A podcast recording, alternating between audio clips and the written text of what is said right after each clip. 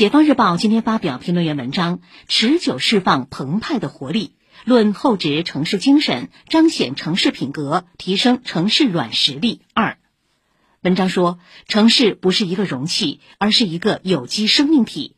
活力充沛的城市，才可能是软实力强劲的城市。对一座城市的打造，永远不能停留于器物的层面，不能满足于数量规模的累积和物理空间上的精致，而需要关照文化、关照气质、关照灵魂。归根到底是关照人。一个美好的城市，理当是一个人性化的城市。